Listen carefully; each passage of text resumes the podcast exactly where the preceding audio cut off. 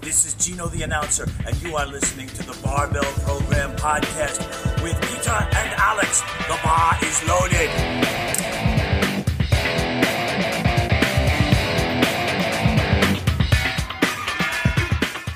Gut. Start beim Podcast. Peter, begrüße unsere Ich, äh, Kunden und Athleten. äh, Kunden und Athleten und Zuhörer Athletinnen. vielleicht, ja. Natürlich. Kundinnen und Kunden. Ja. Äh, ja, na dann mache ich diesmal die Begrüßung zu unserer neuen Folge von The Barbell Program Podcast. Ich glaube, ich habe schön gesagt. Ja, Wie viel besser als ich. jetzt eigentlich. Ja. Na, aber das ist schon, Ich bin leicht äh, Nessfüller und TH kann nicht aussprechen. das war also nicht. ja. Ja, übrigens, weil wir gerade über Gender gesprochen haben, der Machete hat vorher äh, äh, telefoniert mit, mit, mit einer Firma und wollte Mitglieder gendern. Was hat er dann gesagt? Mitgliederinnen. Gott sei Dank. Ja? Das hätte man hätte anders ausgekennen. Okay. Nicht schlecht. Äh, ich, vielleicht bleibe ich gleich Ja. on the mic und zwar habe ich die unglaubliche Ehre, neben dem neuen Präsidenten des österreichischen Kraft-3-Kampfverbands zu sitzen. Äh, tatsächlich. Ja. Ja, also Royalität im Hause. jetzt bin ich Präsident Ja, jetzt. und äh, irgendwo, wo bist du in deinem Leben falsch abgebogen? mir, das weiß ich nicht ganz genau, ja, aber ich glaube, das trifft ja weg gut, dass du ansprichst, weil wir werden, wenn jetzt einmal diese ganzen ähm, offiziellen Dinge erledigt sind, Mhm. werden wir sicher beim Podcast auch auf das eine oder andere, auf die eine oder andere Neuerung, Aktivität im ÖVK immerhin wieder hinweisen. Ähm, Zeitplan, ich kann man noch nicht sagen, ähm, wir werden eine außerordentliche Generalversammlung auf jeden Fall einberufen, das kann man ja alles offiziell sagen, wann die Kassaprüfer Genau. Erledigt ist, ähm, weil das ist, Das ist einfach der Stand der. Dinge. Genau, und wenn wir die dann einberufen haben und alles ähm, so läuft, wie wir uns das vorstellen, ja, Genau. dann können wir, dann werden wir auf jeden Fall hier immer wieder Neuerungen ähm, bieten, weil der Kanal, der wird von, natürlich von mehreren Leuten gehört, also wenn wir das nur auf die Homepage zum Beispiel stellen, ja, und werden diese Neuerungen vom ÖVK immer wieder, wie soll man sagen, ähm, ansprechend da bei uns beim Podcast. Generell eine gute Idee, das ist mir noch eingefallen, Peter, Ja, ähm, dass wir thematisch vielleicht, wenn das möglich ist, ja, ich sage das jetzt offiziell, wenn nicht, müssen wir es rausschneiden, ja. weil sonst wollen wir was, wollen wir, ja, Ja, ähm, dass wir thematisch vielleicht unten immer hinschreiben, bei welcher Minute welches Thema angesprochen wird. Das bringt mich jetzt zu einem Punkt, äh, wo, wo jetzt alle realisieren, die, also alle, wir haben so circa zwischen 1000 und 2000 Konsumenten unseres Podcasts und 1000 bis 2000 werden sie jetzt denken, denken, super Alex, das gibt's nämlich schon. Das hast du nämlich schon mal erzählt, ja. Ja. Mir hat's nämlich nur wer gesagt und ich war mir nicht mehr sicher. geflüstert. Ja. Äh, Also wer das noch nicht weiß, wer das auf YouTube schaut, einfach unten aufklappen, gibt's Minuten, wo man sogar auf die Minute nur draufklicken muss und man springt direkt dorthin. Ist schon implementiert, bevor wir überhaupt was machen müssen. Ja, super, ja. richtig. Und die, die nur die Audioversion hören, die haben das, äh, haben das sowieso auch in der Audioversion. Ja, also das Ist großartig. gut eigentlich. ja. Also du siehst, also jetzt auch für die Zukunft des KF3-Kampfs in Österreich, bevor man noch an was denkt, ist eigentlich schon passiert. Genau, wir reden dann Also rückständig war gestern. in Vergangenheitsform über die Zukunft. ja, rück Genau. Das war ganz, was ganz Neues. Ich glaube, deswegen gibt's die ähm, Vorzukunft. Futur exakt, oder wie das Kassen hat, ja. Ich bin beim Plusquamp. Ja. So, alter Plus. Gut, wir haben jetzt interessante Themen, Ja. Peter, und zwar eigentlich zwei größere. Das erste von dem ist einmal ähm, die richtige Schuhwahl Mhm. im Kraft-3-Kampf. Beziehungsweise was die, was die Wahl des Schuhwerks an eurer Kniebeuge verändert. Richtig, genau. Eigentlich jetzt primär um die Kniebeuge und die Ja. Wahl des Schuhwerks. Und grundsätzlich hat man ja als Kraft-3-Kämpfer die Wahl zwischen einen komplett flachen Schuh zu wählen. Ich meine, im Endeffekt könnte man so ein Turmbadge sogar nehmen, Ja. da ich darauf hin noch erklären, was Vor- und Nachteile sind. Oder halt für einen, mit einem Schuh mit einem sehr, sehr ex, ähm, ex, extremen Keil. Ich meine, ist das Maximum, ist glaube ich 5 Zentimeter sogar, Ja, es gibt auf jeden Fall ein, ein maximales, eine maximale Höhe. Keilhöhe. die glaube ich nirgends erreicht wird. Genau, ja, in Ja. der IPF. Stimmt nicht. Außer im Bangeldrucken. Genau, völlig Ja. richtig. Also ich habe das international schon manchmal gesehen von Athleten, die schon länger unterwegs sind.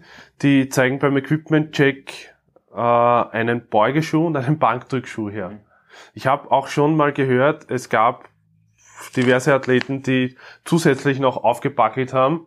Ja, da hinten Äh, die, haben. ja, die Ja. was anderes herzeigt haben beim Equipment-Check und dann so ausgequatschelt sind beim Bankdrucken. Mit Steckelschuhen. Aber, nämlich vor allem war das, glaube ich, ein 66 Kilo Athlet mit 47er dann oder so. das aber ist was anderes, ja. Es fällt auf. Ja, äh, genau, da muss man aufpassen, bitte den Regeln entsprechend verhalten, das ist wichtig. Ähm, aber beim Beugen ist immer wieder die Frage, welchen Schuh, welchen, welchen Schuh ähm, verwende ich. Grundsätzlich ist einmal eins ganz wichtig egal welche Keilhöhe, und von Keilhöhe sprechen wir eben von der Erhöhung der Ferse im Schuh. Ja? Also nicht, wie hoch man generell steht, sondern wie hoch im Unterschied zum Vorfuß die Ferse steht. Und je höher der Keil, desto höher steht die Ferse in Relation zum Vorfuß. Mhm. Egal welche Keilhöhe ich verwende, der Schuh muss sehr, sehr, sehr stabil sein und Kräfte, die ich erzeuge, so direkt wie möglich und ohne Dämpfung in den Boden ableiten können. Das ist, glaube ich, das ist etwas sehr, sehr Entscheidendes. Ja. Sehr torsionssteif solar sein ist, und vor allem die Sohle, weil vor allem, wenn man dazu tendiert, die Kniebeuge so einzuleiten, dass man sehr stark die Knie rausdrückt oder sonstiges, das würde man sofort merken, wenn der Schuh jetzt nicht torsionssteif ist. Das merkt man zum Beispiel bei Leuten, die ähm, stinknormale Turnbatscherl auch haben, ja, mhm. eher an breiten Stand, ich meine, die würden sich sofort in den Turnbatscherl so nach außen bewegen, ja. ja, weil sie könnten keinen Moment auf dem Boden in einer Rotation aufbringen. Das geht nur bei Leuten, die eine sehr, wie man sagen, von der Seiten her, von der Sagittalebene her gesehen, eine sehr sagittale Kniebeuge ausüben, ohne viel ähm, Torsion, beziehungsweise okay. ohne viel, ja. ohne viel Rotation im, im Fuß, im, ähm, wie soll man sagen, in, eigentlich in der Hüfte, der auf den Fuß übertragen wird. Das sieht man immer wieder bei Juniorenathleten und Athletinnen, die eher klar sind. Zum Beispiel die Hinterhölzelnina, die hat immer wieder mit, mit Turnbatschel gebeugt, so, ja. weil sie ja einen relativ, einen relativ engen Stand hat, ja, und nicht so enorm ausgeprägt nach außen dreht. Eine sehr gute Kniebeuge aber trotzdem hat, mhm. ja. Und der hat sich mit dem relativ leicht an. Der Vorteil bei diesem Batschel ist, dass du einen direkten Kraftübertrag von deiner erzeugten Körperkraft auf den Boden hat und keine Kraft verpufft in irgendeiner Dämpfung. Weißt du, was man da, äh, ja. weil du gerade die Nina erzählst, also ich, miss, ich habe vor, vor zwei Tagen habe ich mir erst äh, auch wieder wieder Feedbacks vom Eigel Philipp angeschaut. Ist das ja eng? Extrem eng und der hat das mhm. auch so. Ja, okay. also äh, öffnet eigentlich kurz die Hüfte nur und setzt sich dann rein. Ja, ja, genau. Ja. Also keine, keine, es sind keine Seitkräfte. Würde man auf einer, würde, würde zum Beispiel der Eigel auf einer Kraftmessplatte stehen, würde eine Kraft im Endeffekt nur senkrecht nach unten, beziehungsweise Reaktionskraft senkrecht nach oben gehen. Und würden andere, die breiter stehen, auf einer Kraftmessplatte stehen, würden sehr viel Kräfte auch nach außen wirken, ähnlich wie beim Sumo-Heben zum Beispiel. Ja. Ist jetzt, ist jetzt blöd, weil ich unterbreche dich da jetzt eigentlich, ja. aber heißt es dann nicht auch, dass ich deutlich weniger Gluteusaktivierung habe?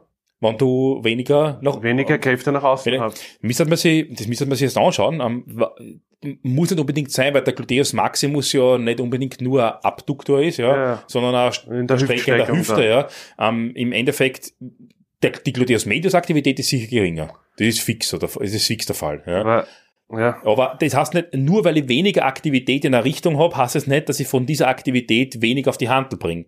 Das heißt, wenn ein Muskel, der Muskel könnte vielleicht sogar maximal angespannt ja, sein, aber ja. die Kraft seitlich raus geht ja nicht eins zu eins auf die Handel, sondern okay. geht ja eventuell zum Teil in den anderen Fuß wieder im Boden rein. Ja.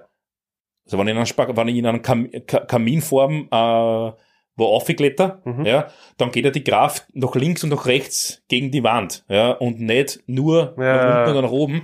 Somit hast du zwar eine hohe Gesäßmuskelaktivität, hast aber nicht unbedingt, dass die komplett hohe Aktivität, ja, direkt als Kraft nutzbar für die Handel ist. Geil für Muskelaufbau, nicht unbedingt optimal für, wie soll man sagen, muss nicht unbedingt ja. optimal sein für, für Krafterzeugung in eine lineare Richtung. Das stimmt, ja. Ich ja. bin mir nämlich, äh, ich, warum ich es nämlich anspreche, weil ich äh, letztens mit einem, mit einem befreundeten, befreundeten Trainer eine, ein Gespräch darüber geführt habe. Und der klassischer Tipp, wenn jemanden die Knie nach innen fallen, ist ja der primäre direkte Ansatz ist, Knie nach außen Richtig, drücken. Ja. Und er hat aber gesagt, das hat er auch früher so gecoacht und mittlerweile kommt er dazu über, dass er sagt, äh, auch beim Beugen den Boden auseinanderzuschieben mit den mhm. Beinen. Ja, ist nämlich insofern geil, weil ja eigentlich das rauskommt, was man will ja, also mehr Gluteusaktivierung ja. und mehr Schub nach außen, ohne dass man dem Athleten oder dem Sportler direkt sagt, nur die Knie nach außen. Vielleicht verstehen so manche mehr. Habe ich einen super Ansatz gefunden. Finde ich auch sehr gut. Ja. Ich finde diese übertriebene nach Außenrotation problematisch. Vor allem, du kannst dich sehr stark verkanten. Die Außenrotation in der Hüfte sind Muskeln, die jetzt nicht super stark sind ja. ja und nicht super groß. Die halten eventuell von, von diesem dieses arge Drehmoment vielleicht gar nicht aus. Also ich ja. finde diese übertriebenes, enorm nach außen drucken der Knie, der Rotieren der Knie vielleicht sogar ein bisschen problematisch. Hast ja, auch, ja, ja. Hast ja auch mehr Torsion aufs Knie. Absolut, genau. Ja. Aber kommen wir wieder zurück zu unseren Genau, Schuhen. Entschuldige, ja? das ist mir überhaupt jetzt kein Problem. Darf ich vielleicht noch Ja. ganz kurz, weil ich bin mir nicht sicher, ob technisch alles funktioniert und lieber jetzt als nachher. Genau, wir schauen uns das technisch an. Das haben wir, die- Frage haben wir dann immer wieder Fieber mit Alles perfekt. Alles perfekt. Und am Schluss wollen wir auch dran hoffen, dass wir überhaupt auch dran nicht auftragen. Ja? Also, wir sind aber zum Schluss gekommen, die Schuhe müssen sehr stabil sein, eine gute Führung in einer Sagittal, von der Seite her gesehen, Sagittalebene bringen und sie nicht verdrehen lassen, wie eben Turmbatschern. Mhm. Und das eben nur im, nur im speziellen Fall. Das ist einmal das Wichtigste. So. Des Weiteren sollte eigentlich das Sprunggelenk frei sein. Das bedeutet, die, vor allem eine, zu starke Sprunggelenksführung oder Schnürung zu weit nach oben hin ist problematisch. Also diese typischen leibernden Bodybuilding-Stiefeln, nur weil geil ausschauen, ja, die könnt vergessen, weil sie eine Sprungbewe Sprunggelenksbeweglichkeit nach vorne einschränken. Ja, für Kniebeugen. Ich find's nicht super. Back, back, back, Ja. back, back. Für, für Westzeit-Trainierer, ja, die, ne, ist wieder wurscht, ja. So. Und jetzt ist die Frage, was bringt überhaupt ein Keil? Weil im Gewichtheben sieht man nur Keile. Im Kraft-3-Kampf gibt es die Diskussion, Keil oder nicht Keil, los einen Weg, niemand dazu und so weiter. Folgendes. Ein Keil, und das sehen jetzt natürlich nur die, die was auf YouTube zuschauen. Ich versuch's zu beschreiben. Genau. Wir haben jetzt vor uns einen, einen Unterschenkel. Unterschenkel, ja, und ein Artica Articulatio talocruralis. Ja, also ein Sprunggelenk. Richtig, ein oberes Sprunggelenk. Und das Ganze schaut so aus. Wenn ich jetzt eine normale Kniebeuge mache, ja, und ich setze mich nach unten, was natürlich bedeutet, dass ich meinen Oberschenkel oder mein, meine Hüfte nach hinten absenke. Würde ich nur meine Hüfte nach hinten absenken, ohne den Unterschenkel nach vorne zu schieben, beziehungsweise im Sprunggelenk, eigentlich heißt Strecken im Sprunggelenk, aber das kann sich keiner vorstellen, Ja, im Sprunggelenk zu beugen, Ja. ja, dann würde ich nach hinten umfallen, ja, weil der ganze Schwerpunkt natürlich nach hinten wandert, außer ich lehne mich sehr, sehr, sehr weit nach vorne, damit Mhm. sage. Das bedeutet, ein begleitendes nach vorne Schieben des Knies in der Kniebeuge ist völlig normal. So, und jetzt erkennt man, dass es zu einer, so habe ich eingekagelt schon, dass es zu, dass es zu einem, zu einer Flexion, vollständigerweise gesagt, zu einer Flexion im Sprunggelenk kommt. Ja, also der Unterschenkel geht einfach nach vorne weg. Je weiter, je weiter das Knie nach vorne geschoben wird, ja, desto stärker ist die Belastung des Kniegelenks, weil, ihr müsst euch vorstellen, nehmen wir mal an, die Kraftableitung erfolgt optimalerweise immer über den Mittelfuß. Und je weiter das Kniegelenk vor dieser Kraftableitungslinie ist, ja, desto stärker wird es belastet. Das bedeutet, je länger mein Oberschenkel ist und je weniger weit ich mich nach vorne lehne, desto weiter muss ich das Knie viere schieben, sonst würde ich noch hinten umfallen, ja, und desto stärker wird das Kniegelenk auch belastet. Das ist völlig egal, welche Schuhe ich auch habe.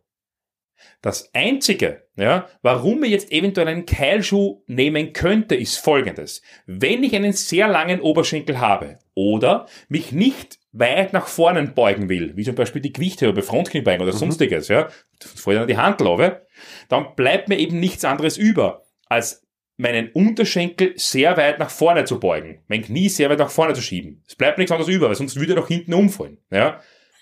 Wenn ich aber jetzt die Sprunggelenksmobilität für diese starke Flexion nicht habe, dann kommt's zu einem Aufheben der Ferse. Ganz klar, die stehen mehr oder weniger nur mehr vorn am Ballen.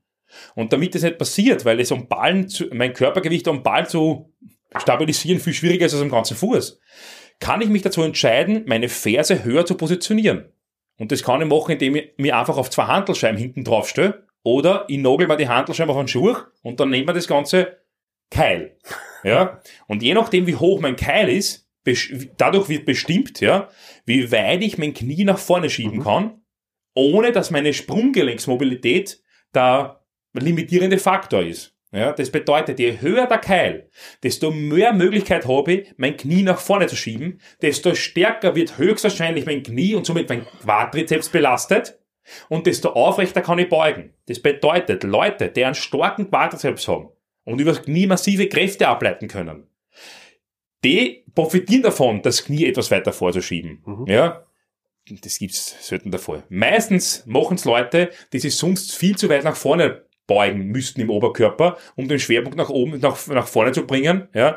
Und die nehmen einen Keil, damit sie ein bisschen was, ja, mehr an Oberkörperaufrichtung gewinnen und das Ganze kompensieren mit etwas mehr Knievorschub. Ich hoffe, ich habe das halbwegs verständlich erklärt. Ich habe es verstanden, weil Nicht weil, ich habe es vorher auch gewusst. ich habe es verstanden, aber jetzt wird es ja kompliziert, in Wahrheit eigentlich. Mit? Weil das ist alles völlig richtig und jetzt müsste man dann die Standbreite auch noch mit reinbringen. Ja, bis jetzt sind wir halt zweidimensional. Genau, bis jetzt, und das ist, was der Peter anspricht, das ist ein ganz wichtiger Punkt. Wir betrachten die Kniebeuge immer nur von der Seite und die können wir sie von der Seite betrachten beim Eigel. ja, weil der stimmt. eben so, so eng steht. Jeder, der breit als hüftbreit steht, müsste man eigentlich die Kniebeuge auch von vorne betrachten, mhm. weil auch anders Kräfte auf den Körper wirken. Und jetzt wird es interessant. Die Kniebeuge, je breiter man steht, und das ist die vermeintliche Meinung, desto hüftlastiger wird die Kniebeuge. Und das stimmt per se leider so nicht. Sie wird beanspruchender für die Beweglichkeit in der Hüfte. Das auf jeden Fall. Ich muss in einer anderen Ebene beugen. Ich spiele die Adduktoren mehr. Mhm. Ja, ich muss, ich brauche eine größere, ich brauche eine größere Abduktionsfähigkeit. Das ist klar, dass ich Adduktoren mehr spüre. Die kommen natürlich ins Spiel. Aber heißt es, dass die Hüfte per se automatisch mehr an der Kraft beteiligt wird wie das Knie, also wenn man enger steht? Nein, das heißt es nicht. Nicht kann, unbedingt. Ich kann eine kniestreckende Bewegung nicht rausnehmen. Richtig. Und man vergisst, wenn man, der, wenn man in, der, in einer sehr breiten Kniebeuge stehen würde, in einer vielleicht sogar unmenschlich breiten Kniebeuge, die es gar nicht gibt, also in so einer richtigen Plié-Kniebeuge, mhm. ja, dann, und dann wäre eigentlich die Belastung Kniehüfte 50-50. Mhm, man, glaub, ja. man, glaubt immer, es ist alles Hüfte und kein Knie, das stimmt nicht. Es ist 50-50. Wenn ich mich bei einer sehr engen Kniebeuge enorm weit nach vorne lehne, habe ich weniger Kniegelenksbelastung, als wenn ich enorm aufrecht bei einer sehr breiten Kniebeuge stehe. Und das checken die meisten Leute nicht. Ich, ich glaube, man ja. kann sich ja auch, äh, oder es, vielleicht hinkt der Vergleich ein bisschen, aber es ist so, wie man sagt, man steht im extremen Sumo und hat dann, hätte dann keinen Quadrizeps dabei. Und das stimmt ja nicht, weil gerade im Sumo wissen ja dann die, die, natürlich ist die Lastbelastung anders natürlich, aber gerade Sumo sagt ja jeder dann sofort, okay, das ist Quadrizepslastiger, hm. ja, als normales äh, konventionelles ja. Kreuzheben. Und beim Kniebeugen wäre es dann so komplett anders. Richtig, das ist genau, genau das Gegenteil der Fall. wenn, ich, wenn, ich, wenn ich sehr kurze Beine habe und weit außen an der Scheibe stehe beim Sumo heben, also wirklich, dass der Fuß eigentlich außerhalb des Knies steht, mhm. da fange ich dann langsam an, den Quadrizeps wieder rauszunehmen. Mhm. Aber so wie jeder normal Sumo hebt, dass ungefähr der Unterschenkel senkrecht zum Boden ist, mhm. da ist eine sehr, sehr hohe Quadripsaktivität. Ja. Da kommt, der, wie du richtig sagst, der Quadrips stärker dazu. Das ist beim Kniebeugen das Gleiche. Ja. Der wird nicht weniger auf jeden Fall, ja. Es kommt dann auf was anderes an, wie weit ich mich nach vorne lehne, das ist was anderes. Genau. Ja. Ich meine, dass man eigentlich, dass man das sagen könnte, äh, welche Kniebeuge jetzt belastender wäre, man, müsste man in einer Studie äh, jeden unterschiedlichen Athleten in allen Variationen beugen lassen. Dann und nicht unterschiedliche Athleten beugen genau, lassen. Genau, nicht unterschiedliche es, Athleten ja. beugen lassen. Und das, das geht halt leider auch nicht, weil die meisten nur in einer gewissen Standbreite oder in einem standbreiten Spektrum äh, beugen können. Ne? Wettkampfgültig beugen Richtig, können. Ja? genau. Ähm, das heißt, das ist das Interessante. Vielleicht habe ich es jetzt unnötig komplizierter gemacht, Überhaupt als es eigentlich ist, aber ich, aber man bekommt halt vielleicht oft die Frage, welchen Schuh man jetzt beim Beugen anziehen soll. Da hast du die Basics super richtig erklärt. Warum, was bringt mir ein Keil? Ja. ja. Äh, aber zusätzlich darf man nicht vergessen, wie breit stehe ich eigentlich. Ich kann euch gleich sagen, je breiter man steht, ja, desto weniger problematisch ist die Sprunggelenksmobilität mhm. normalerweise. Das heißt, je breiter man steht, desto weniger benötigt man Keil. Das kann man fast so pauschal ja, sagen. Ja, glaube ich auch. Ja. ja. Weil der Oberschenkel, wenn man von der Seite drauf schaut, haben wir ja gesagt, also von der sagittalen, von der Sagittalrichtung, haben wir ja gesagt, dass da, dass die Kraft immer Mitte Fuß abgelenkt werden sollte. Ja, der muss da ab, abgeleitet werden, mhm. sollte. nicht abgelenkt, sondern abgeleitet werden sollte. Wenn ich jetzt genau von der Seite drauf schaue, dann habe ich natürlich, wenn ich runtergehe, genau die Oberschenkellänge, ja, wo ich meinen Schwerpunkt breit, ja, genau, danke, meinen Schwerpunkt nach vorne bringen muss. Ja. Wenn ich jetzt breiter stehe, dann wird der Oberschenkel von der Seite gesehen kürzer. Mhm, Somit genau, ja. brauche ich logischerweise meinen, meinen Schwerpunkt nicht so stark weit nach vorne bringen, ja. was bedeutet, ich muss das Knie nicht unbedingt so weit vierschirmen, ja, was bedeutet, ich brauche wahrscheinlich keine Keilschuhe so mhm. stark. Ja. Das heißt, je breiter ich stehe, desto weniger benötige ich solche Keilschuhe. Das ist auch, glaube ich, das, woher das kommt, weil viele ja, oder gerade Westside oder, oder äh, equipped extrem breite Beuger mhm. halt oft nur ja, squatted, keine Ahnung, 1000 Pounds ja. in Chucks. Ja? ja. Äh, aber dadurch, da ist halt die Biomechanik komplett anders. Ja? Absolut. Also das, das, das, das wäre halt gar nicht möglich.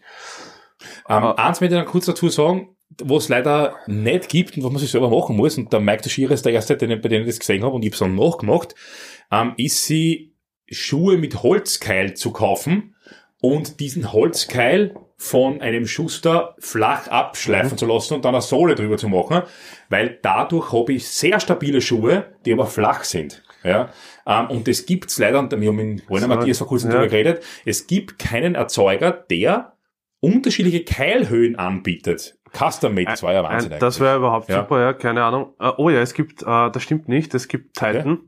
Die machen das? Äh, Titan, ich glaube, der Olympus-Schuh oder so ist das. Den kannst du dir, mit dem Bike nämlich der Bryce Craftschi, glaube ich, der hat keinen Keil. da schau. Und das sind Lederschuhe. Aber der kostet halt einer, weiß ich nicht, 300 Dollar oder so. Da würde man da Wien kaufen um einen 90er und dann zum Schuster gehen um 40 Euro das Ja. umschneiden lassen. Ja. Äh, ja, das Einzige, was halt, was halt die meisten dann haben, die Flachbalken sind Der halt ist ja schon nicht schlecht. Ja, der ist eh schon nicht schlecht, aber finde, hat auch minimal Kompression Ja. hinten. Und man muss ganz ehrlich sagen, es ist ja oft, die Leute sagen dann, warum äh, das, was am, am Markt schlecht ist an flachen Schuhen, ist, dass sie hinten sich zum Beispiel wie die Chucks oder die ein bisschen eine leichte Kompression möglich ist. Ja. Jetzt ist es, also ich habe schon weit über 200 mit flache beugt. Es gibt Leute, die weit über 300 mit flache Schuh beugt haben und die sich nicht schwammig drauf fühlen. Okay, Williams hat die Schuhbandel leider mal zu. Ja, oder der Baruch. Man, Äh, ah, nicht, was äh, der, der, der Brite. ja, genau. Der Brite hat's off, hat, kommt mit offenen Jordans in die Halle und geht so zum Drittversuch beim Beugen hin mit denselben Jordans. Ähm, das ist ja interessant. Man muss ja schon sagen, man, wenn man, wenn man schon mit 300 Kilo in den Schuhen drinnen steht, ja, dann ist er mehr oder weniger der sowieso schon komprimiert bis zum Umfallen, ja. Und du kriegst natürlich unten brauchst du eine kurzzeitig mehr Kraft. Äh, Viel macht's nicht aus. Ja. Also, aber wie gesagt, trotzdem ein, ein harter Schuh gibt ja trotzdem ein direkteres Feedback vom sicher- Bodenkontakt, also ja. Sowas wäre sicher Ja. ein, ein, ein, ein harter Holzkeil, ein Ja. flacher Holzkeil, wär, äh, ja, ohne Keil, eine flache Ja. Holzsohle, quasi wäre sicher super. Das nächste Problem, was, was du richtig geschildert hast und was ich oft äh, bei Athletinnen vor allem sehe, die ja sehr gute Sprunggelenksmobilität haben und aber Probleme am untersten Punkt der Kniebeuge haben und dann sagen, ja, ich komme nicht gescheit runter, haben aber gute Sprunggelenksmobilität und nehmen sich dann einen Fersenkeil, weil die meisten dann sagen, na gut, wenn du nicht gescheit runterkommst, brauchst du einen Fersenkeil. Das Problem ist, Ja. wenn dein Knie noch weiter vorschiebt, im Powerlifting ist es ja so, dass die Grube in der Hüfte unter der Knieoberkante sein muss und das passiert aber nicht, weil ich schieb, ich beug vielleicht auf parallel, äh, dass der Oberschenkel vielleicht parallel zum Boden ist und schieb dann nur noch die Knie vor. Mach Weg, Weg, Weg, Weg, Weg, indem ich einfach mehr Knievorschub erzeuge, aber ich komme mit der Hüfte nicht unter die Knie. Ja? Entscheidend. Ähm, ein, ein Gewichtheber beugt oft mit einem spitzeren Kniewinkel, Ja. aber nicht powerliftingmäßig tiefer. Er muss nicht, vor das allem, es muss ist, er auch nicht. Es ist Ja. nicht essentiell. Ja, genau. Er muss, äh, oder ich sage mal, der Gesamtkörper muss vielleicht tiefer beim Gewicht beim Umsetzen. Ja. Ja, richtig. Ja, Ja. Äh, weil, weil er die Handel vorm, vorm Körper hochzieht. Richtig. Aber dem ist dem wäre es eigentlich komplett egal. Ob der parallel ist er oder sonst parallel irgendwas, ja. ja. Ja. Sieht man ja eh oft, also da gibt's ja, ich glaube eher ein Video von einer oder ein Foto von einer chinesischen Gewichtheberin, die mit dem Gesäß am Boden sitzt und das Knie vorne schon fast wieder am Boden Der hat. ist, der ist nicht mehr unter Parallel. ja, Ja. Ähm, und da ist auch, das ist, genau, Peter, das ist ein ganz ein wichtiger Punkt.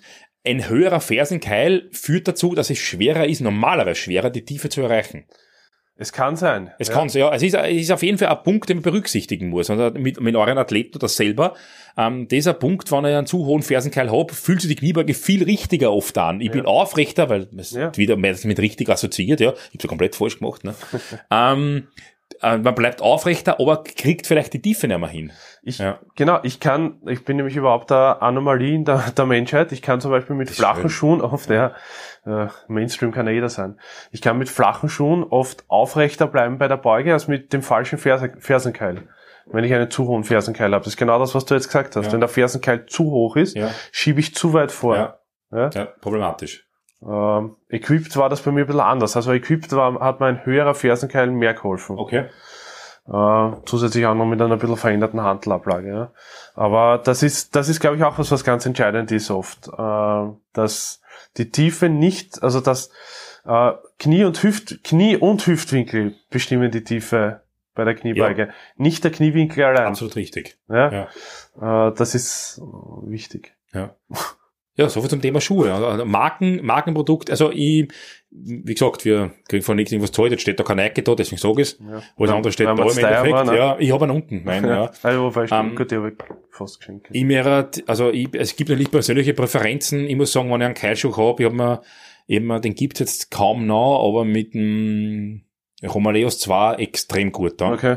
Äh, weil er sehr, er sehr schwerer Schuh und sehr stabil war, muss ich ehrlich sagen. Sehr, hat aber auch einen, einen sehr hohen Fersenkeil. Absolut. Bei meinen langen Oberschenkeln hat sich das damals sehr gut angefühlt, ja. Also Nike hat, Nike ist halt tendenziell eher bekannt dafür, für einen hohen Fersenkeil, ja viele Adidas, die, ich glaube, das sind eh die Adidas, die Powerlift, Powerlift ja, nicht die, ja. die, das sind die Adipower, ja, die Powerlift, die haben einen niedrigeren Fersenkeil, meistens ja. ein bisschen.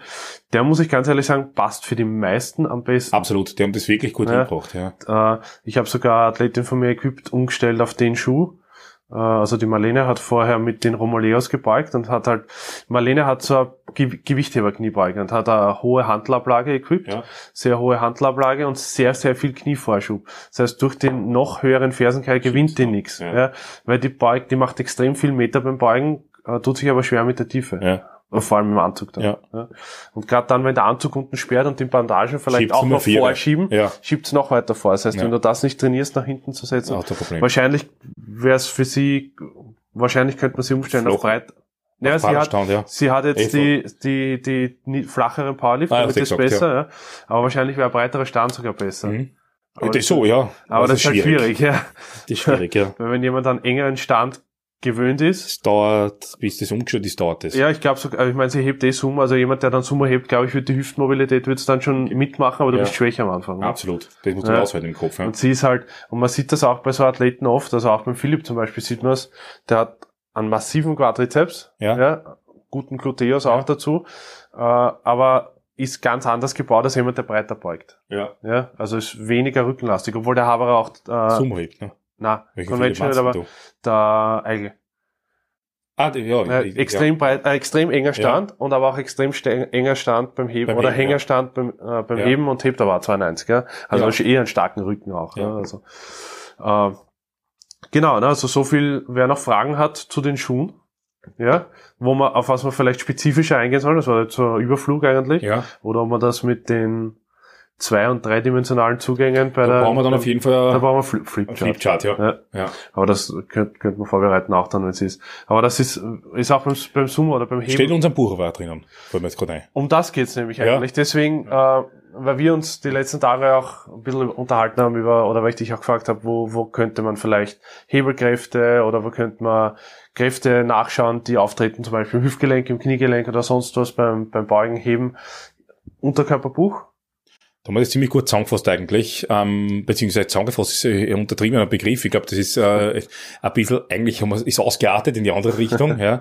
Und ähm, haben wir versucht, dass wir, dass wir eben die Kniebeuge nicht nur aus, aus, eindimension, also aus zweidimensionale, sondern aus dreidimensionale Übung sehen. Darüber Literatur zu finden, ist enorm schwer. Was ich weiß, habe damals, wie ich es geschrieben habe, jetzt gibt es glaube ich drei, aber damals, wie ich es geschrieben habe, gibt's, da hat es zwei Studien gegeben, die die Kniebeuge dreidimensional bei hoch austrainierte Athleten getestet haben. Das war bei Powerlift 2 bei den US Nationals, oder? Einmal, das war irgendwann so, genau, ja. das hat der SK Miller, der ja, Koryphäe genau. auf dem Gebiet gemacht, ja. Ähm, und einmal, wer andere, das weiß ich leider den Namen nicht, ja. Und die haben das gemessen, was, mit, mit 3D-Analysen. Ähm, und das haben wir dann zum, Beispiel, zum, zum Teil drinnen analysiert. Ja, interessant, was da rauskommt. Aber das große Problem, was du angesprochen hast, Peter, war genau das, dass natürlich Leute mit unterschiedlichen Standbreiten auch unterschiedliche Leute waren. Weil eins ja. darf man nie vergessen, wenn jemand auf dem Level ist und selbst wenn er nicht Top, Top-Niveau ist, dann hat er sich aus einem bestimmten Grund dazu entschieden, so in der Standbreite zu ja. beugen. Ja, weil es für ihn biomechanisch wahrscheinlich, auch wenn er sich über Biomechanik vielleicht keine Gedanken gemacht hat, biomechanisch günstiger ist, Absolut, weil er stärker ja. ist in ja. der Position. Und dann kann man nicht sagen, äh, äh, oder drum, drum könnte man das schwer vergleichen. Ja, das, das ist ja. halt äh, drum, kurzer Oberschenkel, äh, langer Oberschenkel, kurzer Unterschenkel, äh, langer Unterschenkel. Wenn das zum Beispiel auch interessiert, äh, wie, äh, für mich war die Seite relativ neu. Es gibt äh, my, ich werde das versuchen, da unten auch dann noch in die Box einzufügen, mysquadmechanics.com und auf My Squat Mechanics kann man sich auch My Bench Mechanics und My Deadlift Mechanics anschauen. Deadlift aber nur Conventional, soweit ich das gesehen habe. Äh, und da kann man dann einmal sehen, was passiert, wenn jemand einen kurzen Unterschenkel zum Beispiel hat. Mir war, also ich habe mich über viele Dinge habe ich mir Gedanken gemacht, aber Unterschenkel war nicht äh, ganz, ganz oben auf meiner Mhm. Liste. Mhm. Jetzt haben wir aber gemeinsam Kontakt mit einer Athletin, du einen näheren Kontakt, ich einen nicht ganz so nahen Kontakt, äh, mit einer Athletin, die einen sehr kurzen Unterschenkel hat. Bitte? Bitte was? Nix. und das ist. Ja. Also ein kurzer äh, Unterschenkel ist das gleiche wie ein kurzer Oberkörper und in Relation, es geht um, es geht darum in Relation zum, Oberschenkel, ja. Genau, ja. Ähm, ein kurzer Unterschenkel ist das gleiche, nur auf der anderen Seite, wie ein kurzer Oberkörper in Relation zum Oberschenkel. Er erschwert enorm die, die Kniebeuge, vor allem wenn man tief beugen muss, ja. weil ich mehr Winkel ähm, gerade in irgendein Gelenk absolvieren muss, um die Tiefe zu erreichen. Okay? Und das ist ein Riesenproblem, weil mehr Winkelgrade hast, beziehungsweise äh, hast mehr Range of Motion für die gleiche Last. Heißt mehr oft, Arbeit, ja. nämlich. Mehr Arbeit Ja. ist super für Muskelaufbau, ja. Da baust du auf, wo ich mir auch kennt, ja. Da baust auf wie Sau. Für Bodybuilding ein Wahnsinn, ja. Aber für, für Powerlifting sind oft die Hebel, die für Bodybuilding wurscht sind oder sogar gar nicht so deppert sind, Ja. ja, problematisch. Ja. Das ist nämlich leider nicht wie beim Bankedrücken, dass kurze Arme nicht schlecht sind. Ja, das stimmt, ja. Wobei, da, äh, ja, da muss man, da kann man es dann auch wieder, da, es kommt ein Element weg, nämlich da, beim Bankedrucken habe ich ein kleines Element weg, ja, oder ein Gelenk fällt mir weg, weil es, Ich hab das ist nicht dabei, Ja, ja. also ja, stimmt. Ja. Ja. Ähm, aber da haben kurze Arme, egal ob kurzer Oberarm oder kurzer Unterarm, da haben beide einen Vorteil. ja. Ja. Vielleicht machen wir das auch noch irgendwann mal. Bankdrücken ist nämlich auch extrem interessant, weil da gibt's auch, glaube ich, von Escamilla Studie, die über den äh, Ellbogen oder Oberarmwinkel äh, äh, und Oberarmwinkelveränderungsposition während dem Drücken dann ausschlaggebend ist. Wo ich nämlich eigentlich anderer Meinung war oder die Praxis oft andere Dinge Bei zeigt. Kniebeugen war ich auch anderer Meinung als du. Ja, es bin ist- ich noch immer übrigens. Ja. ja. ja. Also die haben wir nicht überzeugen können mit der Studie, tut mir Ja, leid, ja, ja. ja. Haben wir aber genauso übrigens im Buch drinnen, weil bei manchen Studien, die, wir, wir haben natürlich keine Gegenstudien, wenn wir die nicht machen können, aber wir versuchen, diese Studie aus unterschiedlichen Blickwinkeln zu beleuchten, Mhm. aus der Praxis Um heraus. das, um das geht's einfach. ja, also. ja. Gut, das war das Thema Schuhe, Peter. Super, ja. Ähm, jetzt kommen wir zu Crepitus und Flatus. äh, Du hast das assoziiert. na, wir haben, wir haben ein interessantes WhatsApp, äh, wie soll man sagen, WhatsApp-Gespräch gehabt. Ich, das versteht keiner nicht. WhatsApp-Gespräch. Ähm, wir beide sind Lateiner. Ich Und hab's haben- nicht meinem Äh, Leben. Du warst mal gut für das. Ja, Wirklich, hast du gelernt irgendwo? dann wäre der Rettung ein bisschen. Also interessant. Ich habe ich hab das große Latinum, weil ich dazu sagen, ich habe Sexual Latein, ja, natürlich, Latinum? ja, Sexual Latein. Ähm, und hab, ich bin Geisteswissenschaftler und habe natürlich äh, immer sehr gute Noten gehabt in Latein. äh, und habe natürlich in, dem Fall, tut mir leid, Peter, aber in dem Fall mehr gewusst als du. Ja, ja. Weil wir haben, das die Frage war vor einem Athleten, glaube ich, oder vor, äh, Äh, ja, nein, es war. also, also äh, unter einem YouTube-Video oder unter Ja. dem letzten YouTube-Video hat jemand kommentiert, ob wir ähnliches, äh, was wir fürs ISG-Gelenk gemacht haben, nicht vielleicht auch zu Knacksen im Knie beim Beugen machen können. Okay, und um das geht's, ums Knacksen, Knie und Beugen. Und das ganze Knacksen hast ähm, eigentlich, ich hoffe, ich sage jetzt die Endung noch richtig, war schon lange her, Crepitus Articulationis genu, ja, also das Knacksen im Kniegelenk, ja. Und Crepitus ähm, hat für mich andere Assoziationen gehabt. Das tut mir jetzt sehr schwer, das ähm, auszudrücken in, einer- Das in einer kannst Art und Weise. Wir sind äh, na noch nicht explicit, aber Wir sind noch nicht, wir heute haben wir noch nicht gesagt, wie, hat keine man- Ahnung, oder so irgendwas, ja. Ja, ja, hat haben wir sie noch. Arschloch hat sich jetzt geändert. Ja, okay. Ja, ähm. Können wir piepsen. Ja, es ist egal. Ähm, auf jeden Fall, Crepitus heißt ähm, Furz. Ja, aber es gibt, dann habe ich das im Peter geschrieben, der Peter dann zurückgeschrieben, äh, gescheit wie er ist, Herrst, Alex, das stimmt nicht, heißt nicht Flatus, Furz. So gesagt, oh ja, Peter, das stimmt, es gibt in Latein, das waren ziemliche Schweine, muss man wissen. Also die, die Römer waren Dreckschweine, ja, also wirklich, in, mit nach heutigen Standard zu messen, damals war es einer wurscht, ja. Ähm, die haben zwei Ausdrücke gehabt für Furze oder Fürze, ähm, nämlich Crepitus, für den, den man gehört hat, laut, wie es Knacks im Knie, und Flatus eher so dieses, wie das Windchen, ja, also, ja, also das war eher, das ist eher leise. Der Aufzugsschaß, ja, Ja, ist ein Flatus normalerweise, ja. Äh, äh, Flatulenz, genau, daher kommt es. Ähm, weil der wüsste nicht, dass die anderen hören, ja. Also, ja, ist eine Charakterfrage, ne? Das stimmt, aber der unter Freunden, was du sagst, aha, ja, das ist meistens ein Crepitus, ja. Du hast gelernt. Aber du krepierst dann auch, ne? ähm, Also, aber um, um das auf das Knie zurückzukommen, ja, da, das Grepetus, also dieses Knacksen, das man hört, wenn man es nicht hören tät, war es nicht so schlimm, ja, oder würde man nicht glauben, dass es so schlimm ist. Um das geht es in dem Gespräch. Mhm. Ähm, du hast dann gesagt, da müssen wir recherchieren, das haben wir auch gemacht, ja. Was hast denn du rausgefunden? Genau das gleiche, was man du, äh, oder, oder was der gleiche Standpunkt, den ja. wir da auch schon hatten, dass es, dass Gelenke sind ja äh, zumeist oder immer von einer Gelenkskapsel umgeben, mhm. die abgeschlossen ist. Und der Common Sense aktuell ist immer noch so, dass sich in dieser Gelenkskapsel äh, Blasen bilden und diese dann zerploppen oder, also, oder dass man das Knacksen dann hört, das Platzen dieser... Genau, das arbeitet sich da mehr oder weniger irgendwie durch den Gelenkskontakt durch und ja. dieses Knacksen, das man hört, das meint man heutzutage. Das, das, also das, ich habe jetzt auch gerade vorher mit, mit Anthony gesprochen, der ja... Äh, Anthony Quinn? Anthony Quinn, genau, ja. ja. Der ist öfters einmal da und der hat jetzt auf dem achten Bildungsweg, äh, hat er sich dazu entschieden, Physiotherapie zu studieren. War der Anthony Quinn, der gesungen hat, Junge, komm bald wieder? Nein, das war ein anderer. Nein, nein, das, das war, war der, der Freddy Quinn. Ah ja, stimmt, ja. Okay, ja. auf jeden Fall habe ich den auch gefragt, wie sie es jetzt gerade aktuell lernen auf der, auf der FH. Und er hat gesagt, ja, also es wird auch oft diskutiert und so einen hundertprozentigen Zugang oder den genauesten Zugang weiß man noch nicht, ja. Aber aktuell sagt man ihm auch, dass es diese Gelenkseinschlüsse, also diese Gaseinschlüsse, Gaseinschlüsse sind, ja. Solange mhm. das mit keinem Schmerz verbunden ist. Ja. Es gibt auch angeblich eine Studie, äh, dass dieses Knacksen im Allgemeinen auch nicht mit Schmerz verbunden ist. Ja? Mhm. Also dass die meisten keinen Schmerz dadurch haben. Wenn das Ganze natürlich schmerzhaft ist, dann ist egal, dann hat man meist andere Probleme. Also ich habe es damals das erste gehört, erste Mal gehört, vor allem wenn man die Halswirbelsäule hin und her dreht, ja, dann hört man auch öfters mal, ja. Schmerz, aber nicht, na, ja, ja okay. und dann so. Wenn du so mal, also wenn, wenn man wirklich von Schulter zu Schulter schaut, dann hört man meistens ja. ein leises Knacksen und das Wäre genau Sinn, das, das wäre genau das mit diesen Vakuumeinschlüssen. Habe auch in ein paar äh, äh, orthopädischen Foren und solchen Dingen hin und her geschaut und das ist da, das, was die meisten Professoren dort auch sagen, dass das der Grund ist. Was ist natürlich zu, in der Hüfte zum Beispiel, glaube ich, ist die Sache ein bisschen komplexer, weil die Hüfte, das Hüftgelenk ist ja äh, im Vergleich zum Schul also im Vergleich zum Schultergelenk sehr stark bandgesichert. Eine äh, Enarthrose? Bitte was? Eine, ein Nussgelenk, eine Enarthrose. ja.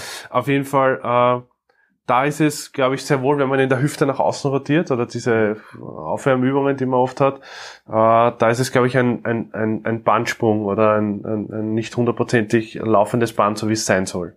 Also, ich muss mir vorstellen, wenn ein Band unter Zug, logischerweise, oder eine Sehne unter Zug, ähm, nur für alle, die es vielleicht nicht wissen, Bänder verbinden Knochen mit Knochen, Sehnen verbinden Muskeln mit Knochen, das ist der Unterschied, ja. Aufbau komplett gleich ähm, wenn die unter Spannung sind und über einen leichten Vorsprung oder ein, ein, ein, ein, ein Knochenhügelchen drüber ähm, rutschen, ja, dann macht so ein Plop. Ja. Geräusch. Das man auch spürt das Plop-Geräusch. Genau. Ja.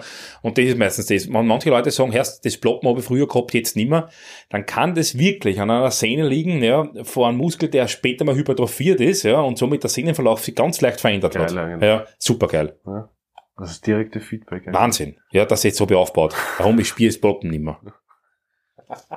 Wahnsinn. Ich muss, ich muss, ich muss aufgebaut haben. Es knackst, es ploppt nichts mehr im Körper. Es streut alles 90 Grad ein. Ja. Bei uns ploppt aber einiges noch. Aber bei uns ist das auch mit Schmerz verbunden. Ah, ja, ja. das stimmt leider, ja. äh, ja. Oh, genau, so, so viel zu, also ist nichts Komplexes und es ist leider schwer, eine befriedigende Antwort zu geben, weil es keine hundertprozentig befriedigende ja. Antwort gibt. Genau. Genauso wie immer noch im Raum steht unsere Diskussion über äh, zentral der Chef im Hintergrund. Chef hat gerade einer gewunken. Ja, äh, äh, über bezüglich zentralnervale Ermüdung und, und welche Marker es da gibt oder welche Möglichkeiten es gibt. Äh, also das, die Frage ist nicht vergessen, ja, weil die öfters gestellt wird, aber es gibt immer noch keinen oder ich habe immer noch keinen Zugang gefunden, der befriedigend wäre. Ja, ich weiß mittlerweile, weil ich es von einem befreundeten Trainer, eigentlich von einem Athleten von mir gehört habe, der arbeitet mit äh, mit Spielsport, äh, Spielsportlern und Mannschaftssportarten. Äh, es gibt so Fingertapping-Tests. Also es gibt Apps, auf äh, am Mobilfon. Ja, genau. Da, da, man hat dann, keine Ahnung, ein paar Sekunden, paar Sekunden Ja. Zeit, so oft wie möglich auf diesen Bildschirm zu tappen. Und er hat gesagt, er macht das auch immer. Und wenn er schlechte Tage hat, was sich auch sehr schlecht Urlaubsam. fühlt, hat er wirklich ein paar Taps weniger. Jetzt stellt sich aber natürlich für uns die Frage, Was mache ja, ich dann? und jetzt? Das, ja, wir denken natürlich, denken, wir gehen auch, äh, die, die Trainingsplanung wird dann in die Richtung laufen, so ähnlich wie Undulated Periodization. Ja. An diesen Tagen mache ich halt das Programm, was mich zentralnervös nicht so belastet, weil es nicht so viel Sinn macht. Ja. Ja. Wenn ich so eine Trainingsplanung hab, dann wird es Sinn machen. Ja. Ähm, die, die Trainingsplanung, die wir geben, ist meistens sehr sinnvoll. Die Trainingsplanung, die wir selber machen, ist meistens nicht sehr sinnvoll, weil das ist meistens Everyday All-In. Ja, Vor allem, aber, wenn es um Bodybuilding geht bei uns ja, zwei ja, jetzt. genau, Ja. das ist aber dann. Ja. Aber äh, auch so äh, gibt es ja Phasen in deinem Training, wo Was ähnlich. diese, ja, wo diese Müdung ja auch durchaus gewollt ist. Ja, also ich meine, ich, ich zum Beispiel schreibe die Pläne ein bisschen anders als du, aber bei mir ist zumeist nach jeder dritten, allerlängstens nach jeder sechsten Woche eine Deload-Woche drinnen. Mhm. Du, glaube ich, hast das oft ein bisschen länger einmal. Ja. Ich hab's eh- na, sehr unterschiedlich, also drei Wochen bis selten, aber die meisten schweren, also der, der, na, die meisten austrainierten Athleten, muss ich ehrlich sagen, äh, oder schweren haben im Moment, also der Andi, der, ja, kann man auch sagen, der Andi, der Jan und der Mette, haben äh, vier Anser, Mhm. die Nina zum Beispiel sechs Anser, Ja, ja, das macht auch Sinn. Ja, das Ja. glaube ich schon. Aber die Natalie Ah. fünf Ans. okay, das ist aber gut. Ja. Ja. Also 5-1, 6-1, Ja. man hat fünf bis, oder eben dann fünf Trainingswochen, eine Deload-Woche. Ja. Ja. Äh, und darum sage ich, ich habe meistens drei sehr intensive Wochen, Mhm. weil die drei Wochen auch meist mehr Volumen haben äh, als deine Wochen. Absolut. Ja. Du magst, okay, vor allem Kniebein-Volumen hast. Ja. So anders als ich, ja. Äh, Nämlich auch am Tag konzentriert dann. Ja. Und da macht es oft Sinn, nach drei bis vier Wochen Absolut. eine Deload zu machen. Mhm. Ja. Auch bei leichteren Athleten. Ja. Schaut sich einfach so irgendwie, ich glaube, das ist eine Stilfrage dann. Da gibt's nicht wirklich stimmt. Ich richtig hab- oder falsch. Im, ich, ich, ich ändere auch den Deload und, und Load-Zyklus, je nachdem, wie die Frequenz ist. Wenn ich dann zum Beispiel den, ähm, den, äh, ich, ich habe einen Matti, wie er, oder war das war wer anderer. Auf jeden Fall, der hat äh, einen Zweier-Split, oder also sagen wir so eine Frequenz von zwei gehabt. Da hat er fünf Ans gehabt und wie eine Frequenz von drei gehabt, habe ich auf vier Ans umgestellt. Ja. Und, oder auf, auf drei Ans, ja, und das, das war notwendig. Aber du ermüdest einfach viel schneller. Ja. ja. Also von der Frequenz her, dass dann Ja. öfters die Woche dieselbe Übung gemacht wird. Genau, quasi. also richtig. Zweimal gebeugt wird, dreimal Ja, gebeugt wird genau. oder sonst. Äh, ja, das glaube ich ist auch, weil nämlich die Gesamtanzahl an Kniebeugen-Einheiten dann ja gleich bleibt. Äh, Genau so ist es, bis Ja, du wieder ja. Dings hast. Ja, vielleicht, äh, stimmt, vielleicht ist auch das ist da ist das entscheidende Kriterium irgendwie, Das war dass du eine gewisse Anzahl an Kniebeugeneinheiten hast. So ja. ist, der Mike Teixeira sagt ja so bei den Emerging Strategies, äh, er kann dann rauslesen nach ein paar Zyklen, wie jemand piekt oder wann er seinen, wann er seine Best Performance hat. In Wahrheit ist ja das, wahrscheinlich hat jeder Mensch eine gewisse Anzahl an schweren, mittelschweren, leichten Kniebeugen-Einheiten, bis er wieder Entlastungswoche braucht. Genau so ist es. Ja. Ja. Nicht nur Kniebeugen, sondern für alles. Ja. ja. Okay. Im Zuge dessen, wer noch Coaching braucht, kann sich melden. Absolut, ja. Also, ähm, wir, wir haben ja schon mal drüber geredet, ja, aber ähm, ich glaube, dass, dass der Zugang, den wir jetzt zu, zu Coaching haben, ja, der sehr, sehr aufwendig ist, Ja. aber, ähm, aber meiner Meinung nach auch vor allem im Kraft-3-Kampfsport, ja, auf dem Niveau, der Kraft-3-Kampf jetzt im Moment ist und die Maximalkraftentwicklung äh, anders gar nicht mehr möglich ist oder es nicht sein sollte. Ja, nicht ja. sein sollte. Das. Ähm, nämlich mit wöchentlichen Feedbacks und Anpassungen des Trainingsplans, ja, wo man, weil ich, ich könnte mir nicht vorstellen, das anders mehr zu machen, ehrlich Mhm. gesagt. Also äh, natürlich gibt es die Möglichkeit, ähm, Pläne über einen Monat vorauszuschreiben, ja, je nachdem, was die, was die Bezahlung ist und alles drum und dran, ja, wenn du es wirklich optimal haben willst und du weißt es selber, dann musst du eventuell, nachdem du ein Video von jemandem gekriegt hast oder nachdem Das du ein ist es, genau. hast, dann musst du anpassen. Es kann schon sein, dass der drei Monate im Vor äh, drei Wochen im Voraus stehen hat, Ja. aber nachdem du ein Video kriegst, wo du denkst, Alter, das rennt aber in eine andere Richtung, Ja. musst du adaptieren. Ja. Und das ist das Entscheidende. Und das Genau. haben wir leider bei, auch bei unsere, bei den Leuten, bei denen, von denen wir coacht worden sind, Mhm. nicht in dem Maßen erfahren, in dem Ja. es eigentlich sein sollte. Ja. Das glaube ich, ist, das ist um und auf. Genau. Deswegen, Coaching und stärker werden wollt, meldet euch. Wenn ihr Fragen habt, meldet euch. Ähm, wenn ihr neue Themen braucht, dann meldet euch. Und wenn ihr über einen ÖVK ähm, in Zukunft auch und den österreichischen Verband für Kraft-3-Kampf ähm, und was da abgeht, hören wollt, Was da abgeht. einfach, also alles erzählen wir nicht, ja, Ja. aber, aber alles, was sich erneuert, das werden wir dann auch Mr. erklären. President. Mir ist es schon sehr wichtig, dass wir nach außen hin sehr Transparent, transparent agieren. Extrem. Äh, ich glaube, dass also es ist jetzt sowas ist dann nur für die österreichischen äh, Zuhörer wahrscheinlich hauptsächlich interessant, aber das ist unglaublich wichtig. Es gibt nichts Wichtigeres, als dass ein Athlet weiß, was im Verband abgeht und warum man manche Entscheidungen so trifft. Weil es ist leider so, es ist halt leider nicht alles auf einer rosenen Wolke, ja. Mhm. Äh, und man muss leider manchmal Entscheidungen treffen, die nicht an jeden äh, angenehm sind, indem man sagt dann zum Beispiel, hey, ich habe nicht genug Geld für das und das, ich kann dir das und das nicht ermöglichen. Wichtig ist aber meiner Meinung nach nicht denjenigen zu sagen, ja, okay, Ist ist so. Sturm, ja, Ja, ja, kannst daheim bleiben, Ja. sondern dass man sagt, hey, es tut mir leid, Ja. wir haben, du siehst die Anzahl an Athleten und Athletinnen, du siehst die Anzahl, wir gehen auch völlig offen damit um, was wir an Budget haben ja. und somit kann sich ja jeder ausrechnen. Genau, und deswegen, auch da könnt ihr hier, da könnt ihr dann, wie gesagt, nachdem die ausländische Generalversammlung durch ist, ja, ähm, haben wir Informationen über alles Mögliche, alles Nötige und auch da könnt ihr Fragen stellen. Wir werden immer einen kurzen Zeitslot dafür Fragen vom ÖVK Mhm. offen halten, ja, also, und eben genau diese Fragen zu beantworten. Deswegen, stay tuned, stay strong. Peace、